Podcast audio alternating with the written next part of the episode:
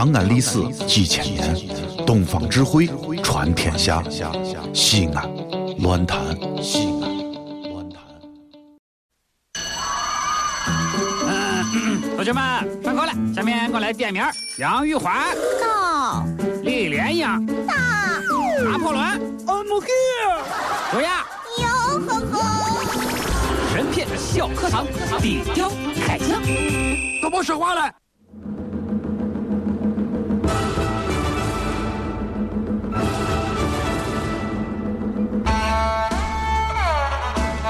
欢迎来到神片小课堂，今天我们来说说《水浒传》第四十八回。黑老大是如何教唆青少年犯罪的？哎呀，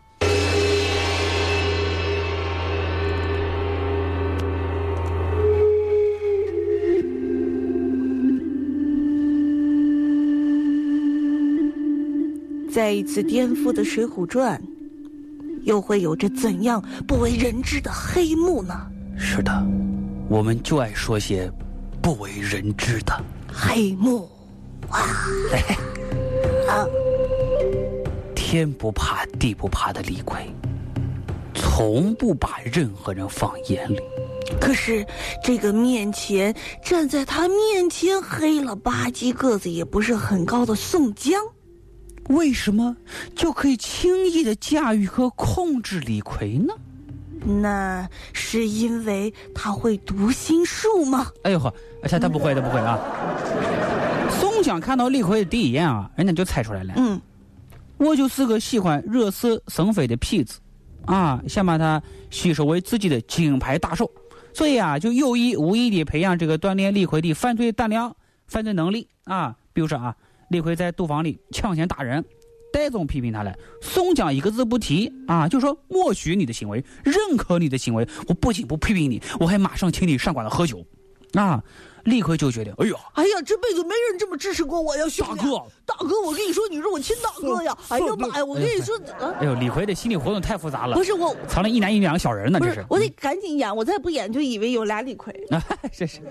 喝酒的时候啊，李逵故意找茬，殴打小二，用鱼汤泼人呀一身。戴宗就是了：“你干啥呢？”啊，这个宋江依然是不动声色啊，也是默许认可。这小二说：“哎，这就是不，这就是不管吗？你只管去切肉，我给你钱啊！”小二忍气吞声，切了两斤肉，李逵都吃了。啊，你看多能吃，胃胃口真好。嗯，宋江当时怎么说呀，壮哉，真好汉也！你看他干啥都夸他，是不是？嗯啊，你看连闹了三场事情，撒谎、耍赖、抢劫、斗殴，只要是坏事，我人家都干了。宋江不仅是没有一句批评的话，最后呢还给了我们一句赞扬啊，就说他是好汉，嗯，是不是？那接着呢，宋江就说了：“哎呀，哎呀，今天这鱼不太新鲜嘛你，老挨呀是？这个嗯，咱是不是去买点新鲜的鱼来吃呢？”哎，这是给李逵递话呢，这也是对李逵的第一次考验，什么意思啊？你听不听我的话？生死当中故意说给李李逵听，想试试你李逵的反应嗯，啊，你是冲动还是积极响应，还是迟钝啊？从而判断你究竟有没有把大哥的心思放在心上。大哥一发话，是不是马上行动？哎，嗯果然不出所料，李逵当时一听，跳起来说：“哥哥，我去讨两条活鱼来给哥哥吃。”你看，他不是说去买，而是讨，什么意思啊？就是存心占人家便宜啊。这个戴总不让他骑，然后还偏偏得骑啊，准备啊、呃去抢几条鱼啊，觉得说我抢几条鱼算什么呀？宋江嘴里不说，但其实就是希望他去抢，锻炼锻炼他的犯罪胆量和能力。关键就是得听话，嗯，国家听话，听话是很重要。嗯，这个东西啊，咱不是呃说是胡乱猜的啊，咱这是有有根据的。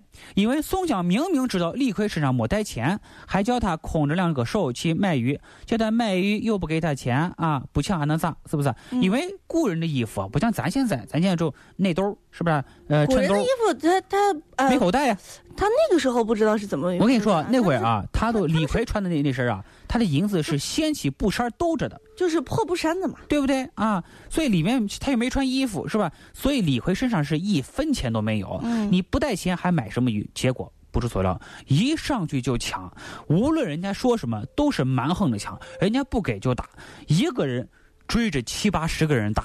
哦，宋江一看，哎呦，这伙计厉害呀！这七八十个人，一人吐他一口，都把他能淹死。哎呀呵你这七八十个人怎么死？以我李逵的胆量，你吐我，我就敢咽下去。反正哥哥渴了，你看啊，不见得比武松差。这次李逵第四次闹事情了，嗯，当时把这个余杭老板叫张顺啊，差点给弄死了。张顺呢，差点把李逵啊弄到水里，差点淹死了啊！最后是不打不成交啊，被这个宋江喊来一块吃饭。那么，一块吃饭，脾气够好的。那下一个环节什么呀？嗯，宋江、戴宗、李逵、张顺四个人来来到酒店，他们在喝酒呢啊，各自聊着各自的这个啊干的一些事情啊，聊过去啊，正说着呢啊，这时候呢出来一个女娃，年方二八，生的是冰肌玉骨，穿一身纱衣来到跟前，深深的道了四个万福，然后就开始唱起来了。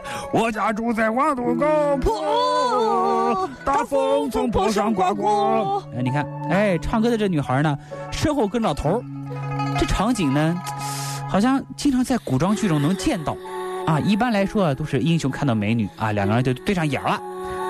但是你，李逵不这么想，啊，我不知道李逵是不是对女的不感兴趣。李逵当时啊，正在说他以前啊做过很多很厉害的事情，正在吹嘘呢，被他这么一唱，他面前三个兄弟啊，都开始看这个美女了，啊，对。李逵是怒从心头起，恶向胆边生啊！看什么看？不是跟我在这喝酒的吗？你们说你们连喝酒都不专心，你们能干什么大事业？李逵当时啊没生三个兄弟气，他就认为是你这个歌女，啊，这搅了局了。于是呢，伸出两个指头，把那个小娘子啊给点昏了，啊？不是点昏了，点倒了，啊。那你说李逵为啥对一个卖唱的弱女子下手嘞？他就是这样的人，他心中这股气没法忍受，是不是？什么这？那气从何来呀？就很简单嘛，你在唱歌，你是不是影响我说话了？你啪把我点住了，我我崩溃了呀！我你那我不管，反正你先惹我的。结果我跟你说啊，大伙啊拿水啊把这女的给喷醒了，喷醒之后扶起来一看，哎呦，这额头上啊掉了一层皮，咦，是不是？李逵那俩黑指头，那跟俩俩大榔头一样，跟你说，这个祸惹的不小啊！你想啊，人家美女那是靠这张脸吃饭的，你把人家打破了相，以后唱不成是要丢饭碗的呀！啊，后来这个修店说的对，啊，主人啊，啊，当时非常生气，要去高管，最后还是宋江出面啊，说哎呀，咱咱平息了。咱私了啊，赔你二十两银作为医药费，作为补偿摆平了。二十两银子不是小数目呀，换成咱们现在人民币那就是六千块钱，挺多的，挺多的呀，是不是？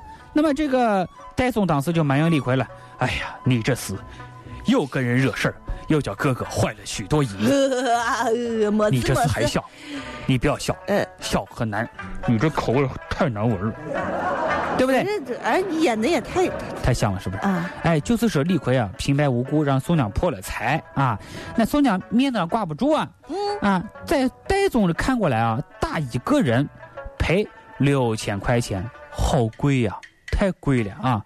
但是宋江没有当回事，哎呀，才六千块钱吗，毛毛雨了。宋江的钱哪儿来的呢？对呀、那真有钱，是不是？是啊，而且这还不算啥，卓雅，啊，当他把钱赔给人家之后啊，宋江干了个什么事儿啊？嗯，转身拿了五十两一锭大银，相当于一万五千块人民币呀、塞给李逵说：“兄弟，哎。小意思，拿去用，哇，你太有钱了，是不是？”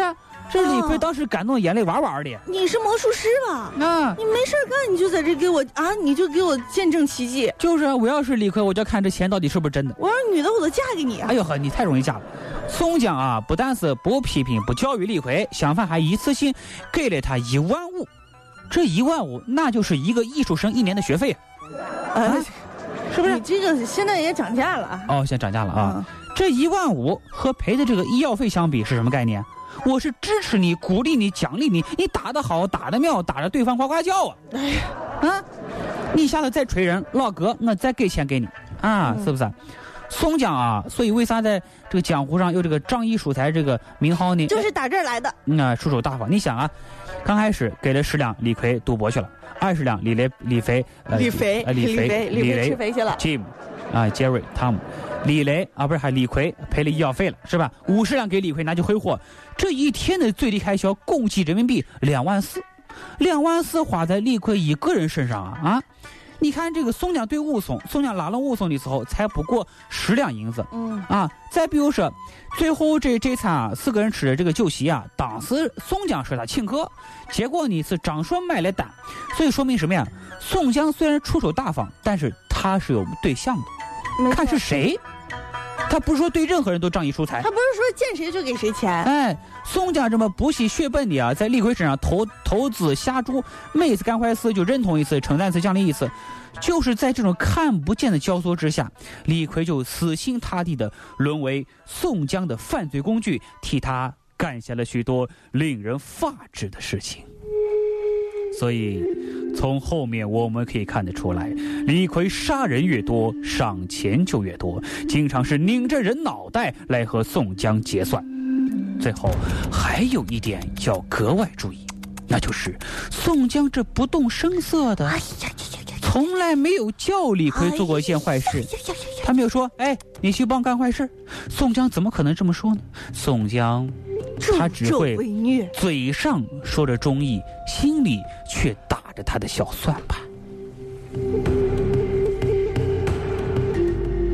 这就是我们今天所说到的英雄好汉背后的黑幕。但是聪明反被聪明误，宋江怎么也没有想到，他也会被别人陷害。我们明天就要说说《水浒传》第四十九回。《水浒传》里被文字狱陷害的好汉又是谁呢？